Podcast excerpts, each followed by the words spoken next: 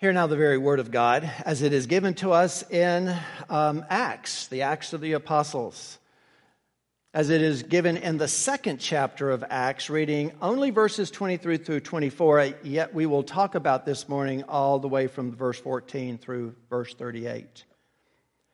Men of Israel, hear these words Jesus of Nazareth, a man attested to you by God with mighty works and wonders and signs that God did through him in your midst, as you yourselves know, this Jesus delivered up, according to the definite plan and foreknowledge of God, you crucified and killed by the hands of lawless men. God raised him up, loosing the pangs of death, because it was not possible for him to be held by it.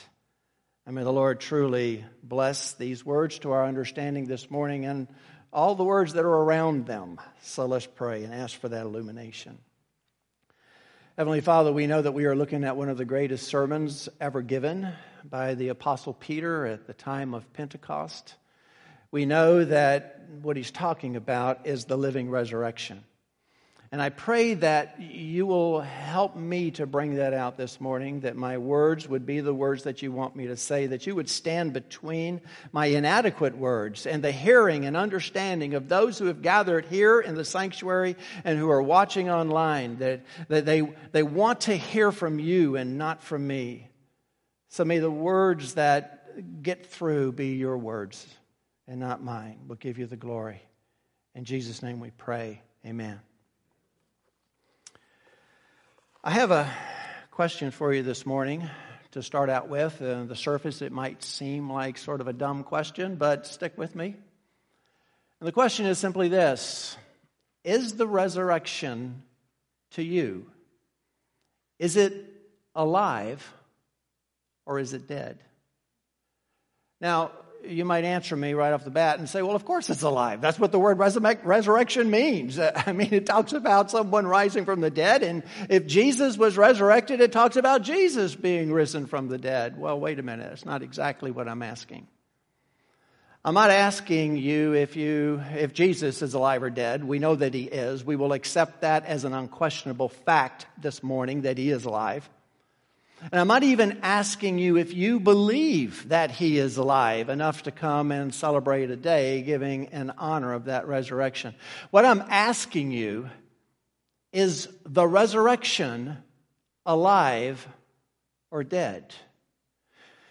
Now, what I mean is that if the resurrection is alive in you, it will define you, it will complete you, it will empower you.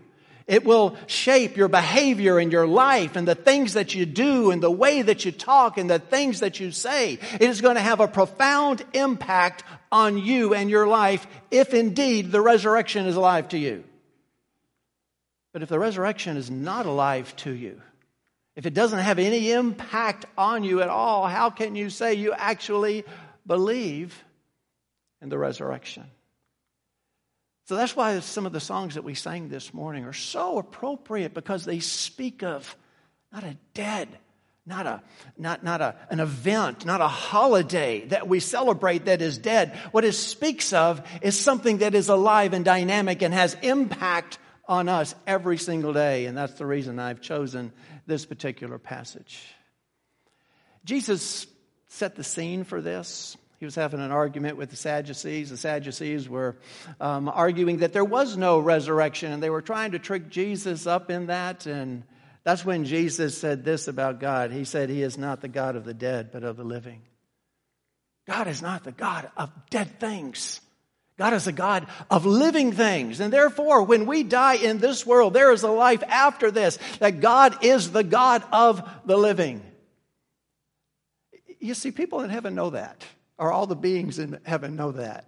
Uh, and, and, and, the passage that Stacy read you earlier at the beginning of our time of praise is, is one of my favorite of all passages in the Gospels about the resurrection. I love all of them, but I particularly love that one. So let me just kind of, even though she read it, let me just kind of go back over it again so you get the scene.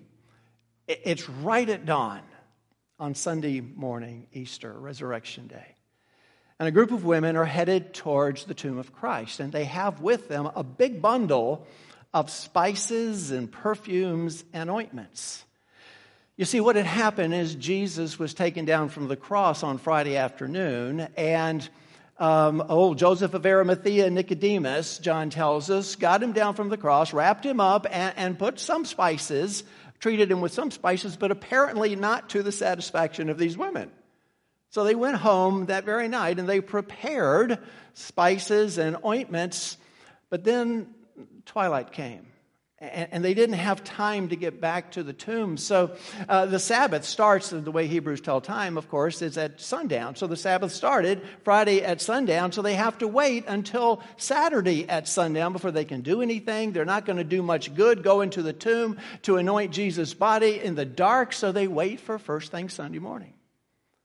So Sunday morning, here they come to the tomb, and they get there, and the stone is rolled away and they don't know what to think. They look inside the tomb and there's no one there. And while they're trying to figure this out, two men in dazzling apparel appear, two angels. Now, here's what is happening we're having a collision of two worlds. Okay? The angels come from heaven. The angels believe every single thing God says. His will is law, and whatever His will says, they know to be true. And here they come, and these women are coming to the tomb with ointments and spices in their hands. And with incredulity, they look at the women and say, Surely you're not here to anoint a dead body. Didn't you listen to anything that he said?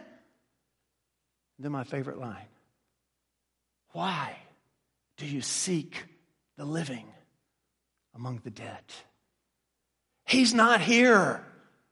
He has risen. He is alive. And so, therefore, the resurrection that we celebrate is a living resurrection. It's not a dead holiday. It's not a point in history. It is not a fable in a book. It's alive because He's alive.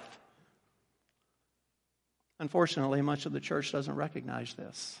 Literally, billions of people around the world are going to gather together to celebrate Easter, but what they're doing is celebrating a dead holiday a day that they, they come and they sing some songs and it's all nice, you know, to sing those songs. And, uh, you know, they suffer through the sermon because that's what you have to do. But they might even get a little misty eyed when they talk about Jesus dying on the cross and his great suffering. And then a little bit of exuberance when we talk about him raising, being raised from the dead. But what a nice story, they think to themselves. What a nice holiday. What a nice fable. And then they leave, and as soon as they walk through those doors, the whole concept of the resurrection and Jesus being alive simply flushed from their minds. And they fall right back into the cesspool from which they took a short hiatus. Well, brothers and sisters, that's not the way it was in the early church. That's not the way it was for Peter or the disciples. And that's the reason I've chosen this particular passage this morning because we're not going to talk so much about the resurrection itself as we're going to talk about the impact of a living res- resurrection on people. We're going to see the impact it has at Pentecost. And don't think I've forgotten what holiday this is. I know it's Easter and not Pentecost. But everything Peter says is about a living resurrection. And therefore, I want to go through his sermon. I have to admit something to you. This is the first time in 20 years of preaching that I've actually preached someone else's sermon. Uh, it's not as bad as it sounds because the sermon I'm going to preach is Peter's sermon. Okay, and, and, and is given to us. It's this great example. But when we look at his sermon, what we're going to see is that the resurrection formed the foundation of their faith. It formed the foundation of their doctrine. It formed the foundation of their message. It defined them. It empowered them. It drove them. It was living. It wasn't something that was dead. And that is going to come out as we look at this sermon. So let me sort of set the scene. I know that most of you know this, but let's just kind of fast forward a little bit. We're normally talking about Resurrection Sunday morning, but let's go 40 something days in the future because Pentecost occurs 50 days after the Passover. That's the Penta in the Pentecost. Um, and, and so for the last 40 days, Jesus has been, the risen Christ has been revealing himself to his disciples. They've been talking about the things to come. He's been preparing them for a world where he is not there and the task that they have. And just 10 days before, he took them up to the top of the Mount of Olives and he gave them one last commission You will be my witnesses in Jerusalem and Judea and Samaria and to the very ends of the world. And then he ascended. I want you to visualize that in your mind, it's important. On the clouds of heaven, he ascended back to the Father. And then Daniel 7 picks up the scenario as the Son of Man comes on the clouds of heaven and is presented before the Ancient of Days, and he is coronated King of Kings and Lord of Lords. And from there, he lives and he reigns over his kingdom. That's important because that's the Lord we serve. So, anyway, that happened about 10 days before Pentecost, and on this particular day, an amazing thing happens. About 120 believers are gathered in Jerusalem. It's not sure exactly where they are. They start out in the upper room praying, and somewhere along the line, they reposition themselves into the temple courts. I happen to think that this happened in the temple. 3,000 people are going to come to know the Lord on this day, and I don't think they would fit into the upper room. And so it started out with a freight train driving right through the middle of the temple complex, or at least that's what it sounded like. The wind began to blow and it had a sound like a hurricane. And all of a sudden, over the heads of those that were gathered there, we assume it's all 120 of them. First of all, thousands of people are packing the court of Gentiles because it was Pentecost. That's a pilgrimage feast. They're required to make the pilgrimage to um, Jerusalem. So people from all over the world are there. And tongues of fire appear over the 120 who were there a manifestation of God that was glorious. And then they began to speak in tongues. And, I don't mean the gibberish that people call speaking in tongues today. I mean languages, identifiable languages. In other words, these people from, were from all over the known world, and they had come to Jerusalem, and they might speak Greek, but their heart language was something else. And all of a sudden, these people began to speak to them in their own language. And do you know what they were speaking? Do you know what was coming out? And these people don't, uh, they don't understand the language they're speaking in. But you know what was being spoken? He's alive, a living resurrection. He's not in the grave anymore. The gospel, he came to save, and now God has raised him. So you'll know that he accomplished exactly what he said he would accomplish. And that's the scene as this sermon begins. Because actually, what happens, there's a bunch of scoffers there, or a group of scoffers, and they say, ah, this is no big deal. Huh, they're just drunk. they have had too much wine. It's 8:30 in the morning, but they're drunk anyway. That's the way they interpret the manifestation of God in their midst. Oh man, is that tragic. Here in all the languages known to all the people in that area, the gospel is being shared and it just bounces off of them. They don't hear anything but gibberish. Jesus said this was going to happen, actually. In the book of um, uh, John, 12th chapter, we just kind of finished this. Therefore, they could not believe. For again, Isaiah said, He has blinded their eyes and hardened their hearts lest they see with their eyes and understand with their heart and turn, and I would heal them. But that's where Peter stands up and he begins his sermon. And, and it's not so much, I think, in answer to those scoffers as, as it is that Peter was a master at turning a situation into a presentation of the gospel so he could talk about the resurrected Christ.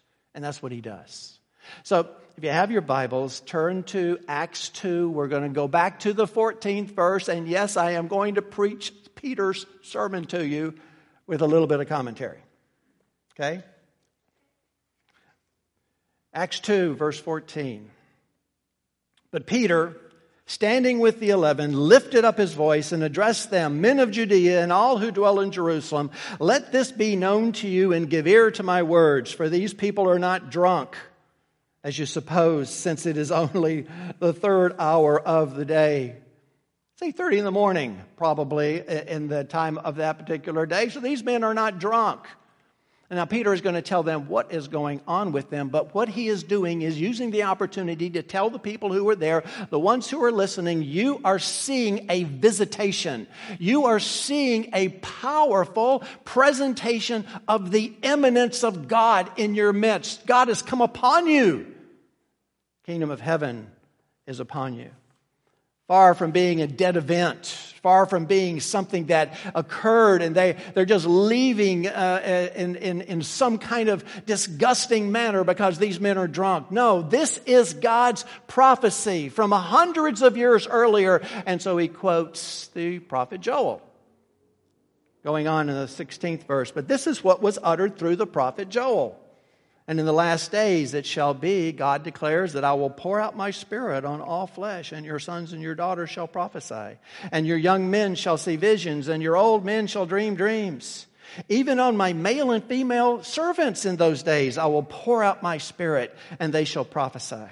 And I will show wonders in the heavens above and signs in the earth below, blood and fire and vapor and smoke. The sun shall be turned to darkness and the moon to blood before the day of the Lord comes, the great and magnificent day.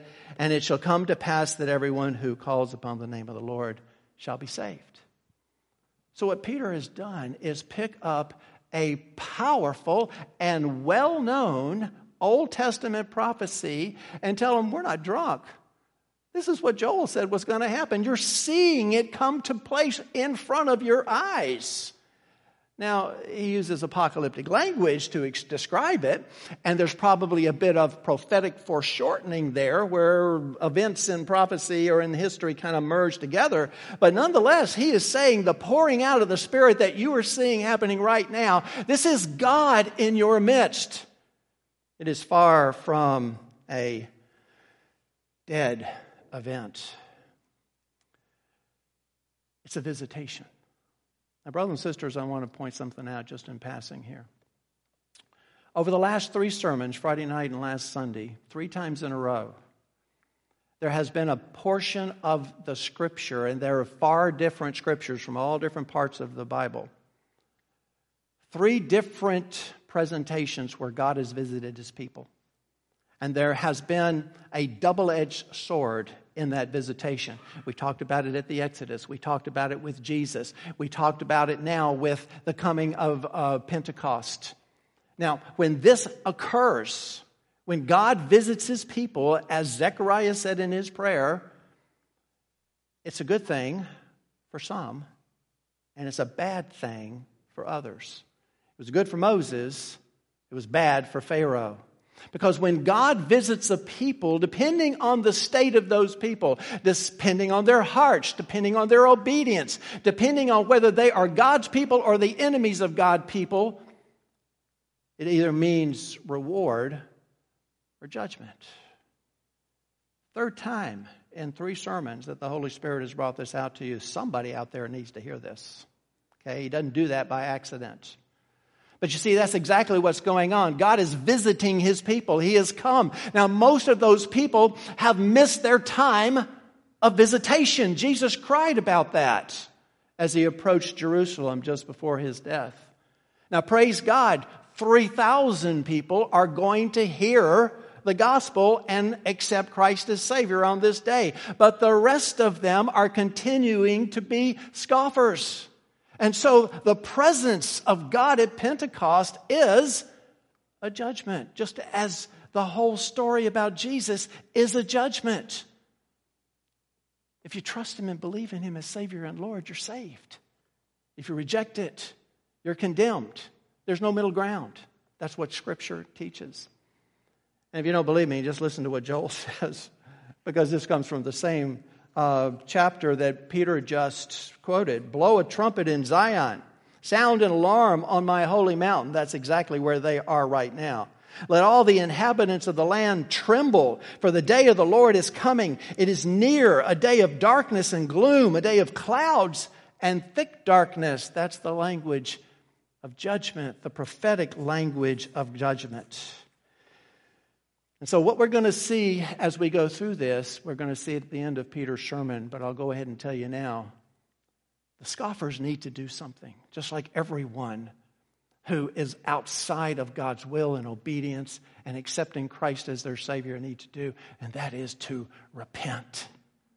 Repent, for the kingdom of heaven is at hand. Well, anyway, Peter, after that, goes into his central point. This is what I read you earlier. It is really the core of this particular sermon. In the 22nd verse, he says, Men of Israel, hear these words. Jesus of Nazareth, a man attested to you by God with mighty works and wonders and signs that God did through him in your midst, as you yourself know. Now, what he is saying there is that Jesus authenticated himself, and by authenticating himself, he authenticated his message.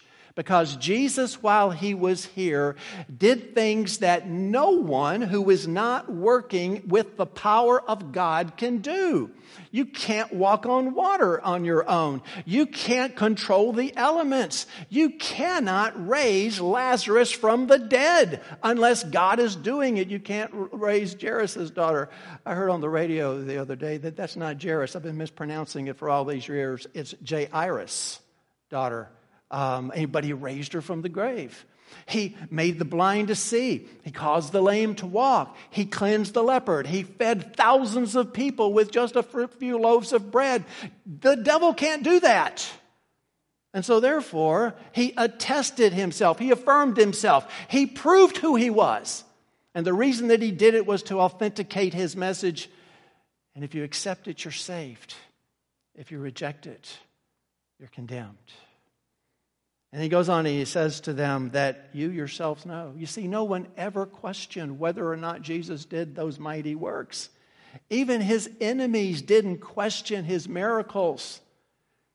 They just tried to pawn it off on Satan. But again, Satan can't raise people from the dead.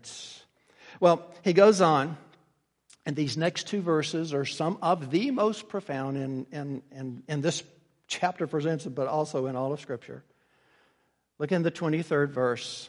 He says this This Jesus, delivered up according to the definite plan and foreknowledge of God, you crucified and killed by the hands of lawless men. He has two ideas that he expresses there in the same breath that just don't seem to go together. First of all, he declares God's sovereignty his absolute, unquestionable sovereignty. The reason that Jesus went to the cross, the reason he was crucified, the reason he was tortured and beaten was because it was the definite plan and foreknowledge of God. He didn't go by accident. That was the eternal decree of God that Jesus would come and he would die on the cross. That has been God's plan of redemption since the fall of Adam and Eve in the garden. Actually, before that, in all eternity past, Peter tells us, it was decided that Jesus would be the one, the second member of the Godhead, to become flesh, to take on the attributes of a human, to walk in our midst. That was, a, that was the plan. And so, therefore, God is completely and absolutely sovereign in that. But then he turns around in the exact same breath and says, You are culpable. You're accountable. You have the guilt, the blood of that man on your hands because you murdered him. You crucified him. You turned him over to lawless men so that he would be crucified. Now, brothers and sisters, I can't go down this trail very long because we could just stop here and have a whole nother sermon on this. But what we're talking about are two rails, two parallel thoughts, two truths that Scripture teaches that never cross. They never ever intersect. They are parallel, and that is that God is sovereign and you are accountable. That's Scripture teaches both of them the sovereignty of God and the accountability of man. And the reason that that is so important is because that's the track, that's the rails upon which the train of redemption goes. And unless you have both, the sovereignty of God and the accountability of human beings. You don't need a Savior. If you have those situations where God condemns sin and you and I are culpable for our sin, then we need a Savior. That's the train of redemption. Jesus is the one who brings those two rails together. They don't come together any other way. That's why you need a Savior.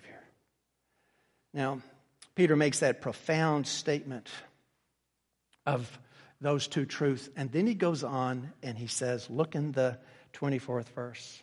God raised him up, loosing the pangs of death. Notice this, because it was not possible for him to be held by it. It wasn't possible. I, I, I love the intellect of a man like Dr. Sproul. I was just uh, he was my professor by way back when, but he, he, he also has such beautiful uh, uh, discussions and things that you can see on YouTube. And I was watching one just the other night. He makes a really valid point about this. You know, people come up all the time and say, Hey, listen, don't you know anything about biology? Dead people don't get up and walk. I, can't believe the whole resurrection story because he's dead. He's in the grave, right? So dead people don't rise from the grave. And Dr. Sproul looked at him and said, You have it absolutely backwards.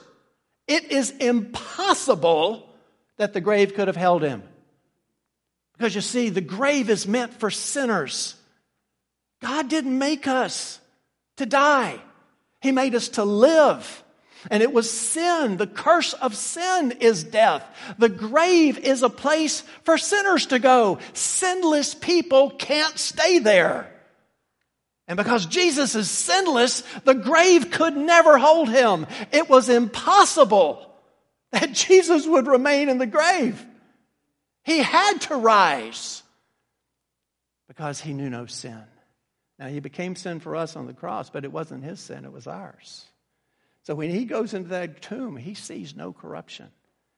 And we'll see him bring that out in a little bit. This is an absolutely masterful sermon.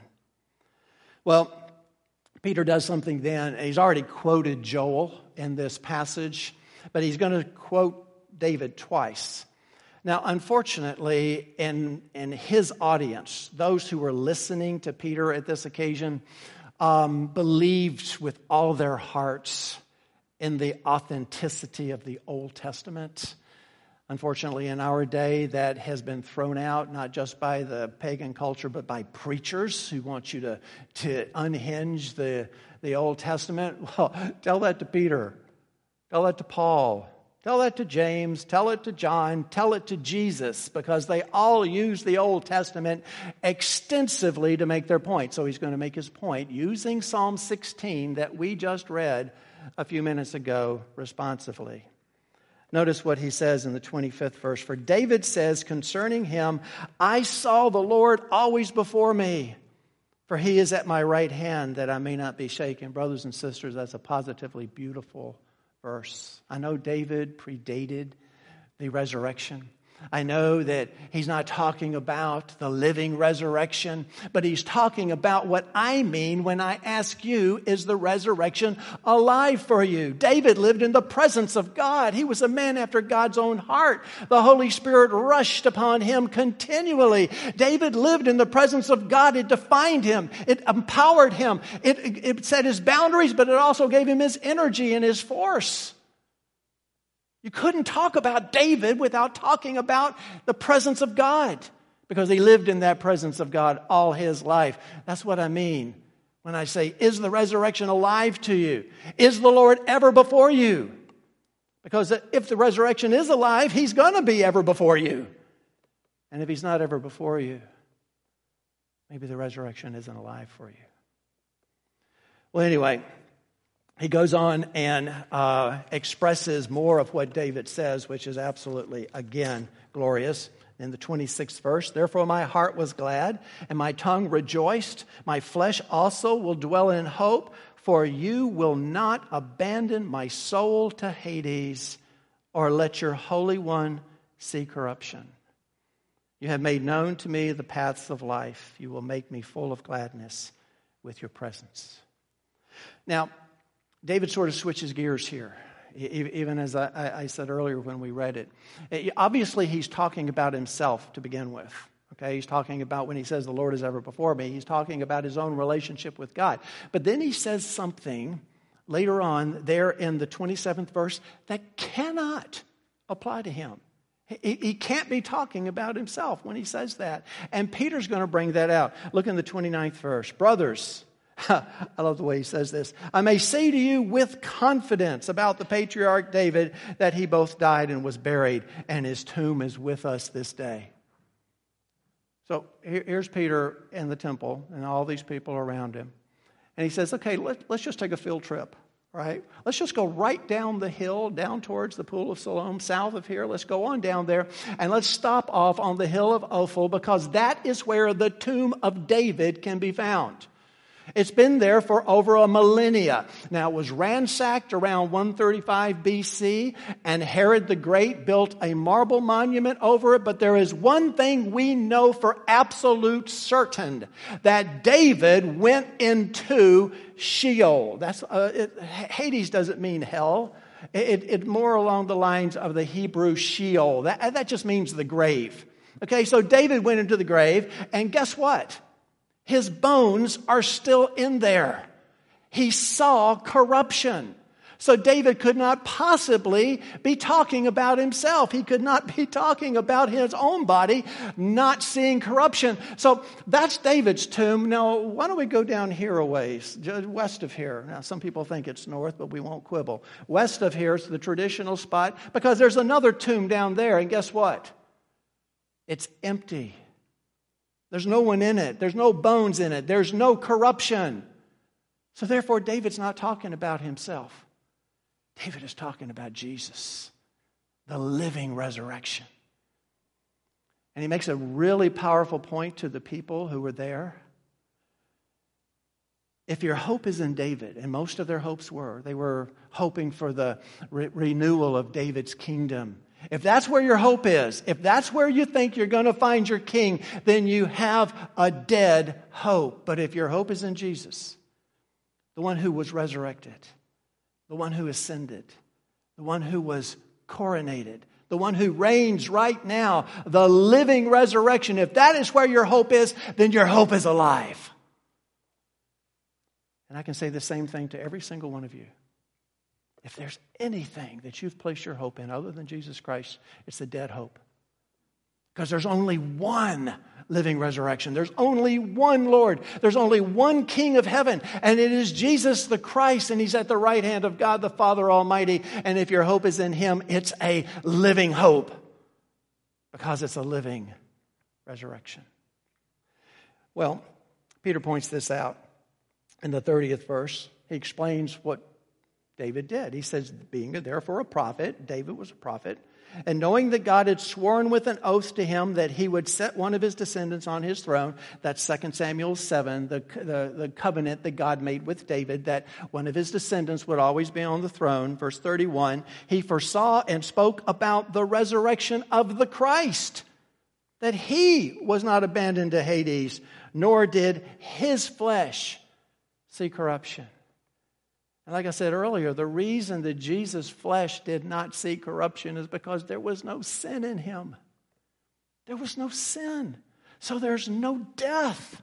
There's no corruption. That's all a result of sin. That's the reason we die. That's the reasons our bodies deteriorate.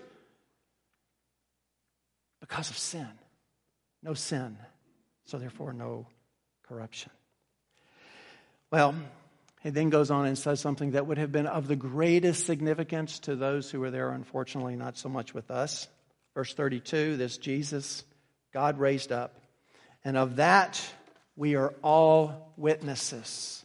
Once again, last thing Jesus said virtually to his disciples is, You are my witnesses in Jerusalem, Judea, Samaria, to the very ends of the world. So, this is exactly what Peter is doing. But what, what, what is important here and would have spoken to the people who were there is that the testimony of eyewitnesses was central to ancient um, jurisprudence. It was their forensic uh, evidence. In other words, today we don't put so much confidence in the testimony of witnesses because we have things like um, fingerprints, we have voice re- recognition, we have DNA, we, we have all kinds of different ways, cameras just everywhere you go, to where we can verify where someone's story is true or not. And through those forensic methods, we determine guilt or innocence. Not so in the ancient world. All they had was the testimony of witnesses. You know, in the Bible, it talks about on the testimony of two or three witnesses.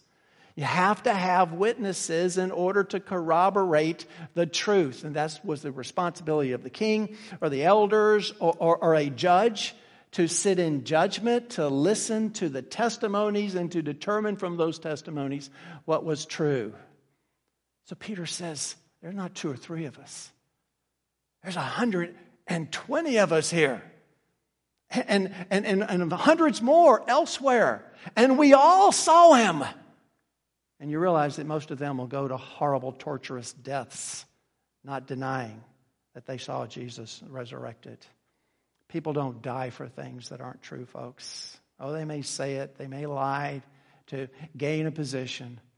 But when it comes time to die for something you know is not true, people don't die for things they know are false. So, so Peter says, We're witnesses, all of us here.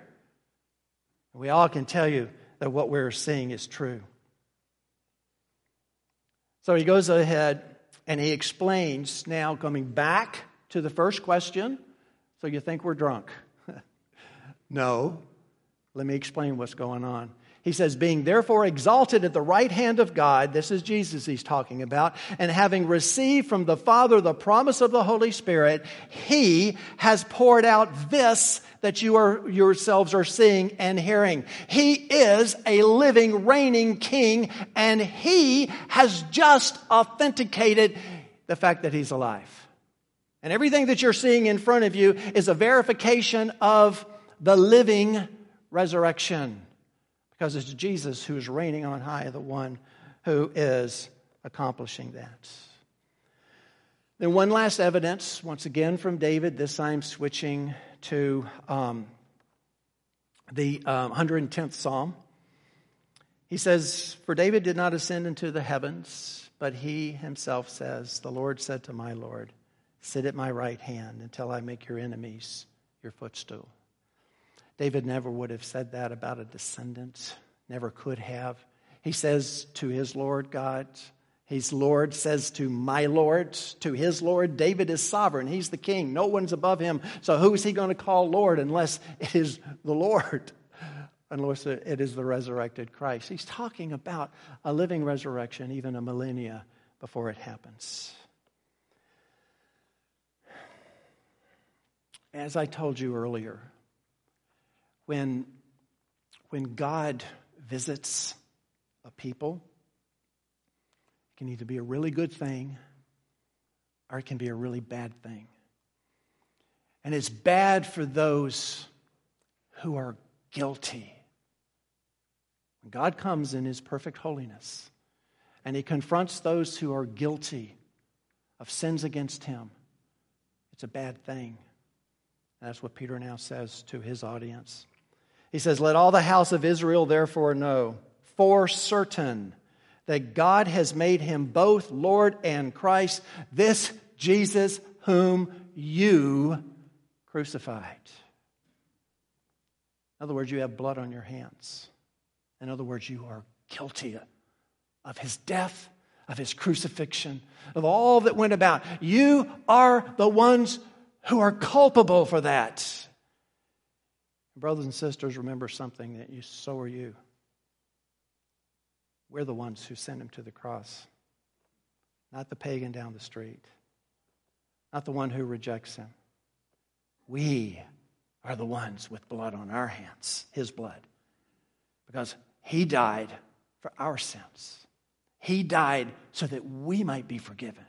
He died so that we would be atoned for, so that we could wear His righteousness, so that we could stand before a holy God and join in Him in heaven forever. He died for us. So every single one of us is guilty of the blood of Christ. But praise God, that was His plan all along. It was done according to the definite plan and foreknowledge of God.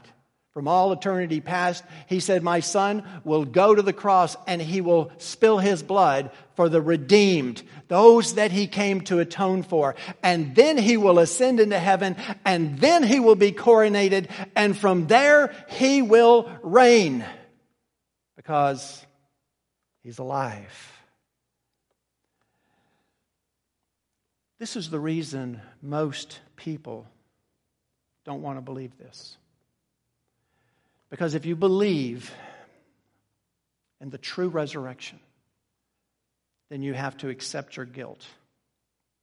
You have to accept the fact that you're condemned. And this is something that is unpalatable to most people. We don't want to accept that. I don't like that. It makes me feel bad, okay? I'd rather just stick my head in the sand and not worry about it for the rest of my life. But sooner or later, there's going to come a reckoning. And at that time, all the good deeds that you've done will be like filthy rags before the Lord. The only thing that will count is that train riding on those two rails that we talked about.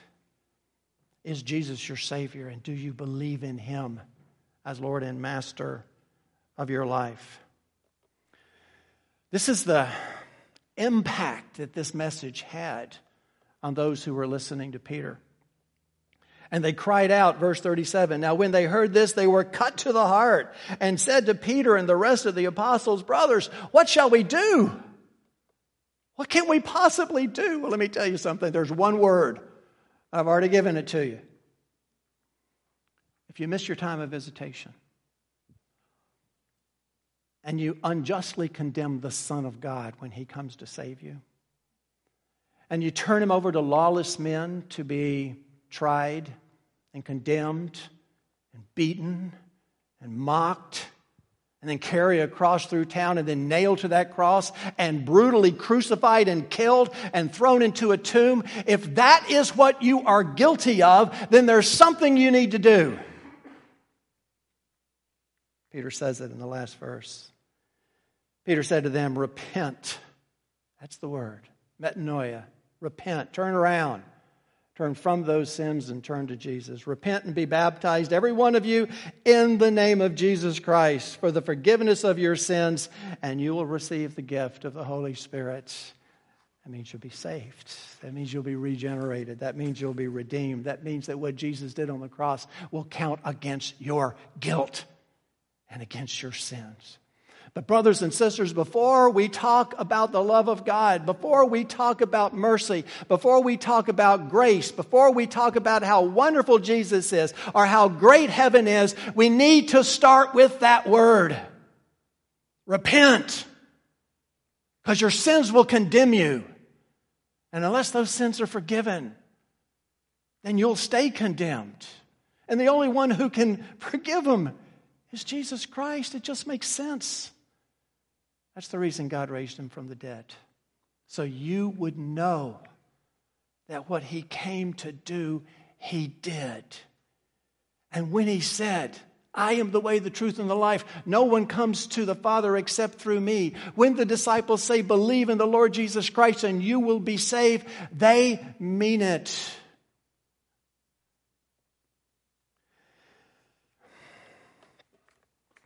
Stepping back from this just a little bit, there's a progression that I want to kind of leave you with. I know that several of us, we talk about this, where we're sort of getting into the Puritans, realizing that the Puritans have been given such a bad rap by history that really they were beautiful Christians. That they loved the Lord and they, they lived a life of, of, of godliness and wanting to be close to the Lord. But I heard just the other day in a documentary that what set the Puritans apart so much from the rest of, of Christendom, from the other revivals that have occurred, is the same thing that we said about David the Lord was ever before them. They recognize that, that this world was not all that there is and that there's another dimension, and the dimension is right here. The dimension is not something that is far off. And so, therefore, they lived in the presence of a living resurrection. It was alive to them, it, it governed their lives and their behavior. As I said, unfortunately, we see that the church around us is not doing so. So, brother and sister, let me see if I can make a logical argument for you. And please listen to me, even if you've flushed everything I've said before now, please listen to this.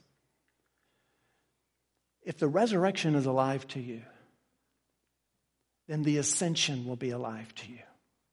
You'll know that because he was raised from the dead, that just like the Bible says, he ascended into heaven on the clouds. If the ascension is alive to you, then the coronation will be alive to you. Go back and read Daniel 7.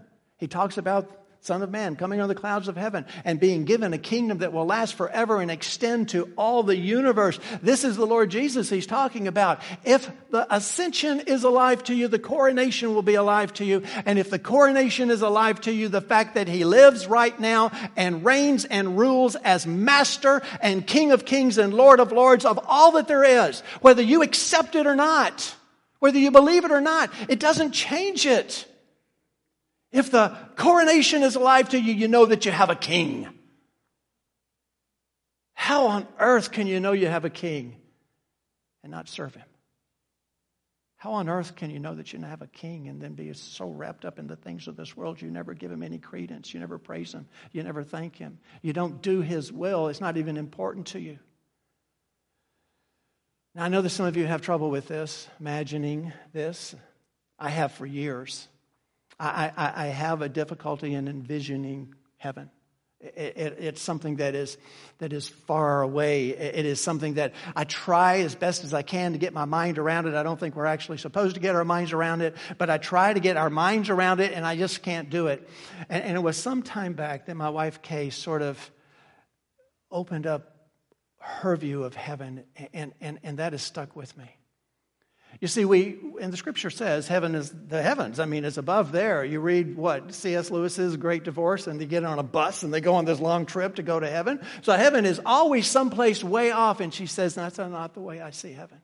Jesus brought the kingdom of heaven to earth, it's right there. Our sinfulness keeps us from seeing it, but it's right there. That looks like a brick wall, but it's not, it's just a veil.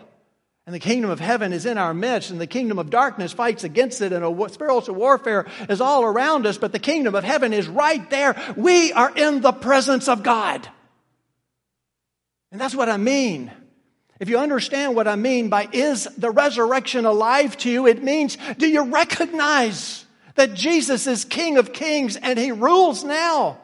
And he calls you into obedience so that you will be his people and he will be your God.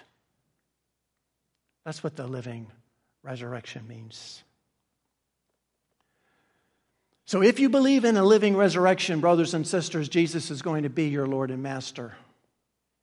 If Jesus is not your Lord and Master, I don't care if you've walked down the aisle, if you said a prayer, if you grew up in the church, if you've been baptized. If Jesus is not your Lord and Master, then you have to ask yourself do you actually believe and the resurrection.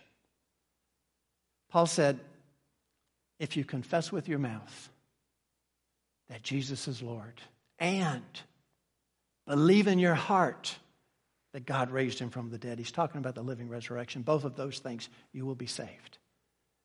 Walking down the aisle and confessing is not enough. Is the resurrection real to you?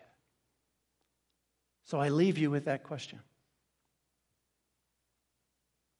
Is the resurrection alive as far as you are concerned? Or is it dead? And if it is dead, I have another question for you. Why do you seek the living among the dead? Let's pray. Heavenly Father, we are overwhelmed by your plan of redemption, your Son, His kingdom. We are subjects of that kingdom. We cannot even imagine how glorious that kingdom is. We get glimpses of it here and there. And I think Peter gives us a glimpse of that. And I pray that that glimpse has been imprinted on the minds of those who listen. And Lord, we will give you the glory for that because it is your Holy Spirit that does that illumination. We ask it in the name of our resurrected, ascended, coronated, and reigning Jesus Christ. Amen.